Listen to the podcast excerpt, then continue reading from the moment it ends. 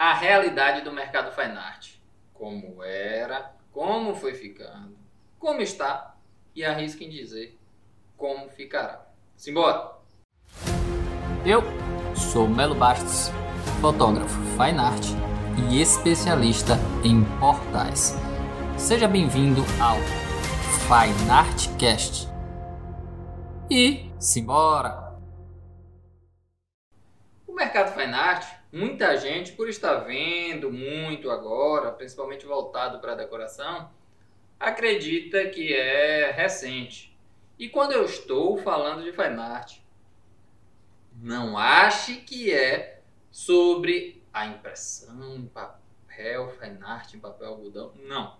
Eu estou falando da, do fine art como arte inserido na casa das pessoas.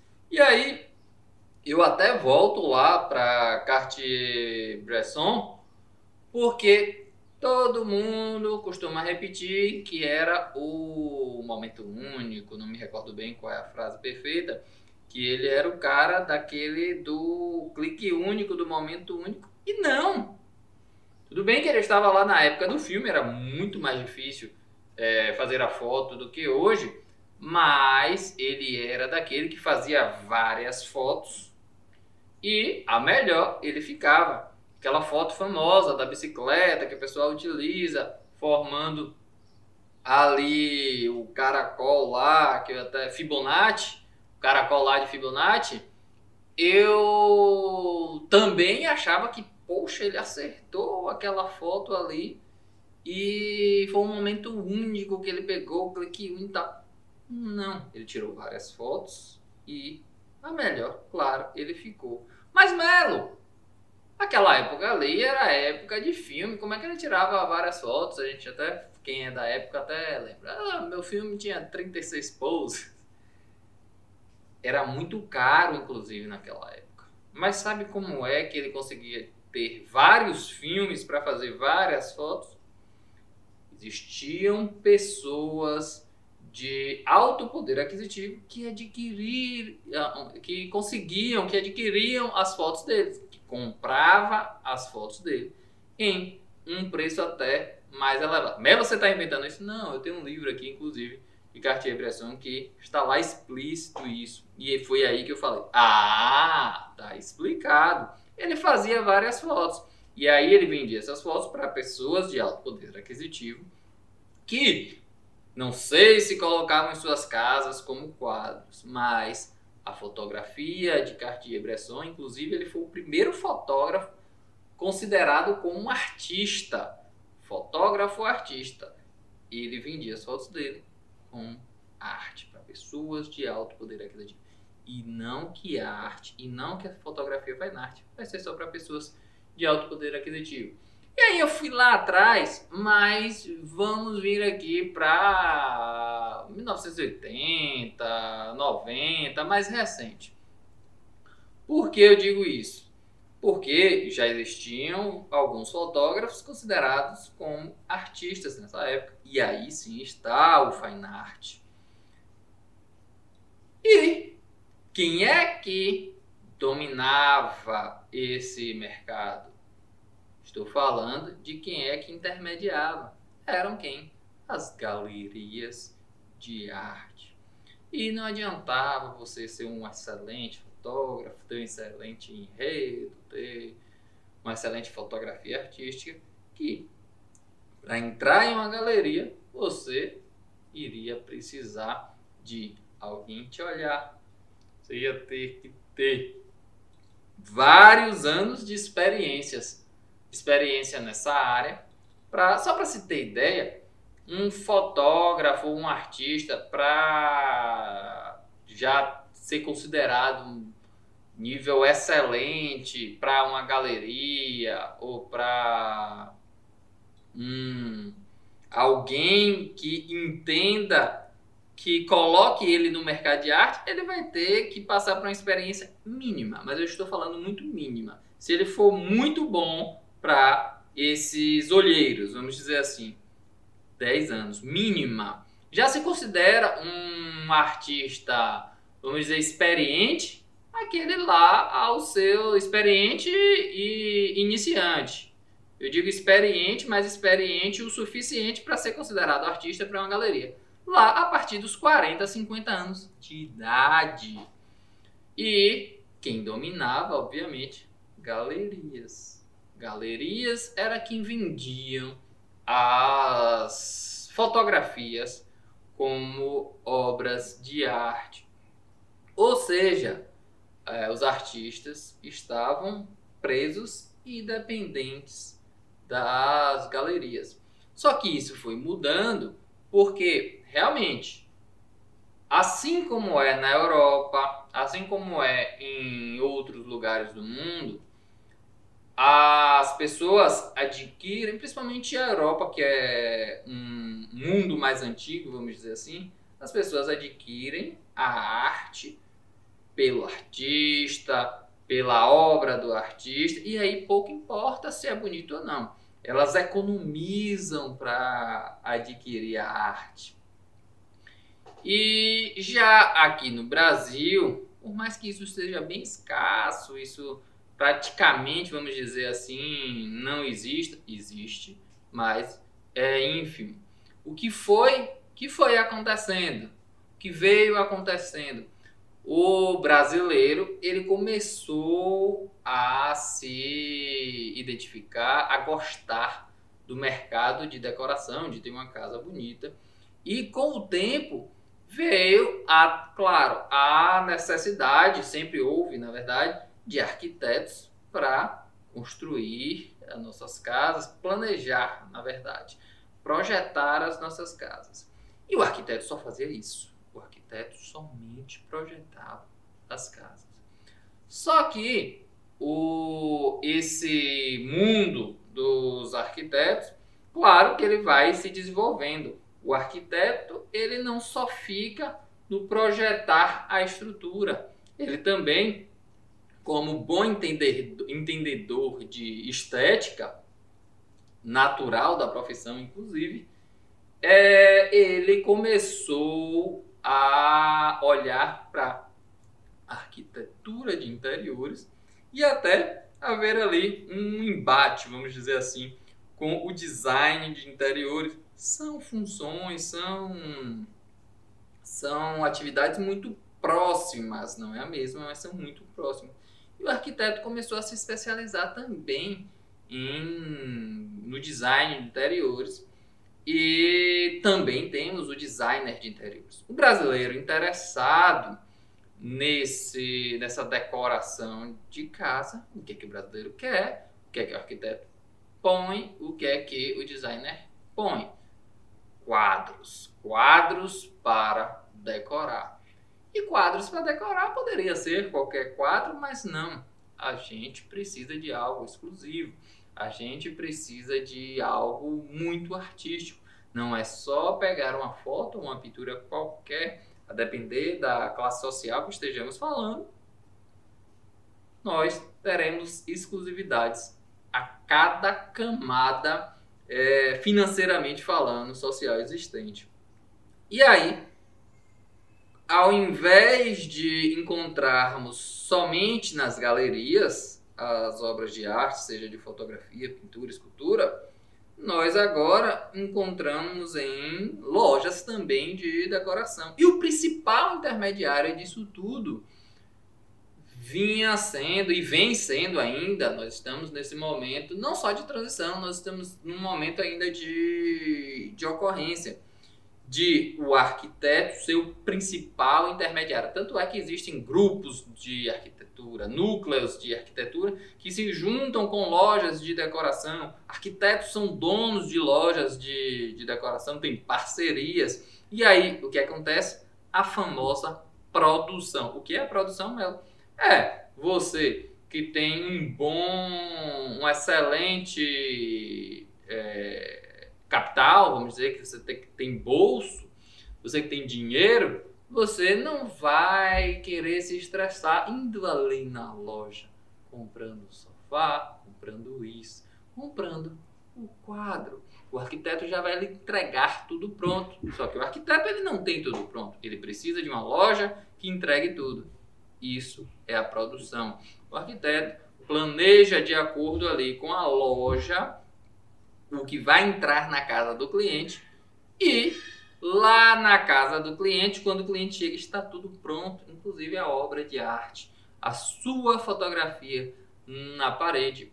Alguns arquitetos, ainda por quererem mais exclusividade, não pegam as, os quadros da loja, eles procuram o artista para produzir algo especial para o dono daquela residência, daquela casa. E é aí que começou, inclusive, as parcerias com alguns fotógrafos que cresceram muito, não tantos, mas que cresceram muito aqui no Brasil com a parceria com, a, com arquitetos. E aí também que vem a ideia de, ah, esse mercado é difícil, esse mercado é só para rico, só consigo se for através de arquiteto. E realmente era. Só era possível você conseguir vender bem através de arquitetos, através de designer. Só que veio uma nova era que todo mundo que reclamava que só podia vender através de arquitetos, de designers, afirmavam isso, não percebeu o que estava diante dos olhos dele. E aí, sem qualquer audácia, prepotência que você queira entender, veio quem? Veio Melo. Quem é Melo? Sou eu. E aí eu posso até arriscar em dizer que, repito, sem qualquer prepotência, sem qualquer arrogância, existe um mercado fine art antes do que eu fiz e um mercado fine art depois do que eu fiz. Ah, Melo, é Jesus. Dividiu as eras. Não! Eu só observei o que estava acontecendo e o que está para acontecer. E o que foi que aconteceu, Melo? Fala logo. O que foi que aconteceu é que as pessoas querem cada vez mais algo personalizado. As pessoas querem cada vez mais estar em casa e resolver de onde? Do celular. Tudo da sua vida. Eu quero isso. Com o celular eu já resolvo tudo da minha vida, inclusive o atendimento do, dos clientes com o celular, você também quer resolver tudo da sua vida. Quem é que gosta de ir em banco? Ninguém gosta de ir em banco. Veio o quê? O Banco Inter, o Nubank, vários outros bancos que com o celular a gente resolve. A gente não precisa ir no banco mais para resolver problema. Não precisa sair de casa. E, Melo, eu mesmo, eu enxerguei isso. Até porque, para mim, foi muito mais cômodo e tranquilo eu seguir por essa linha. Justamente eu resolver tudo de onde eu estou agora, sentado aqui na minha cadeira, no meu estúdio, de frente para o meu computador, sem precisar ir na casa do cliente, sem precisar de intermédio do arquiteto. O que é que eu fiz? Utilizei a internet para crescer, aparecer e fazer o cliente vir até, até mim. E onde é que a gente está, Melo? Que era que a gente está? A gente está no mundo digital que veio 2020 e mudou tudo isso, acelerou, na verdade, uh, esse processo de digitalização das coisas, só que veio também um período comercial um pouco diferente. Que período comercial é esse? O orgânico. Como assim o orgânico? As pessoas hoje, desde lá a revolução industrial até o período recente, era tudo feito para todo mundo, tudo feito sob medida para todo mundo. Inclusive as galerias, obras de arte padrão, fotos em tamanhos padrão. Se eu queria uma casa com um sofá de tanto e lá nas galerias ou nas lojas só tinha, só faz 2 metros, eu quero um quadro de 2 metros. Mas aqui só tem de 1,80, senhor. Acabou, havia a, a, acabado com a personalização, era tudo industrializado, tudo padrão. E onde é que estamos? No período orgânico. Já observou que tudo é orgânico hoje, tudo que é orgânico é inclusive mais caro, tudo que é, as pessoas querem orgânico As pessoas querem algo da terra, algo é, lâmina natural. A gente não utiliza esse, esse termo para falar das molduras artesanais. A gente está muito voltado ao orgânico, a gente está muito voltado ao personalizado, ao meu. É sobre mim. Não é uma galeria, não é um arquiteto, não é um designer que vai, vai escolher o que eu gosto. Quem vai escolher sou eu. E é aí que a gente entra. É aí na era que estamos. Foi aí que eu percebi não só que as pessoas queriam o personalizado, mas que as pessoas não precisavam de intermediário, porque, claro, se a gente vende a nossa arte, se existe um mercado fine art, o que é que eu percebi? Que esse mercado não precisava ser só de arte. Queria-se também que esse mercado fosse da decoração. A gente une as duas coisas: arte e decoração. A gente tem a percepção de que tal imagem ela cabe bem em tal ambiente, em tais cores, e ela tem relação orgânica com o nosso cliente, está tudo integrado. Os clientes brigam para que nós, fotógrafos, que nós artistas, pintores, escultores, eles brigam por nós, porque eles querem a nossa arte e não a arte que alguém determinou, um intermediário determinou que estivesse. As pessoas querem cada vez mais algo personalizado, mas personalizado organicamente, ou seja, que pertençam à terra, que pertençam à terra, que pertençam a elas. É por isso que ela quer aquela imagem lá de Itacaré, de Trancoso, lá de Arraial do Cabo, porque ela casou lá, passou a lua de mel lá, ela conheceu o, o marido lá, a esposa lá, tem toda, faz parte dela, tem que ser orgânico. É essa era que nós estamos. E para onde a gente vai? A gente já descobriu muito bem no ano de 2020 para onde é que a gente vai. A gente vai se digitalizar cada vez mais. A gente vai para o mundo digital acompanhando o orgânico. E tudo aquilo que é personalizado vale, claro, a depender da geração de valor que você venha ganhando com o tempo, vai depender sempre do seu destaque, do seu alcance e vale muito mais. Ah, Melo, quer dizer que se eu fizer personalizado vai ser mais caro que uma loja? Não, você precisa ganhar valor com o tempo. A gente pode até gravar aqui sobre isso, mas eu até Estava lendo a notícia e por isso eu resolvi gravar esse tema. Vocês vão até ouvir o clique do mouse, porque eu vou mudar aqui.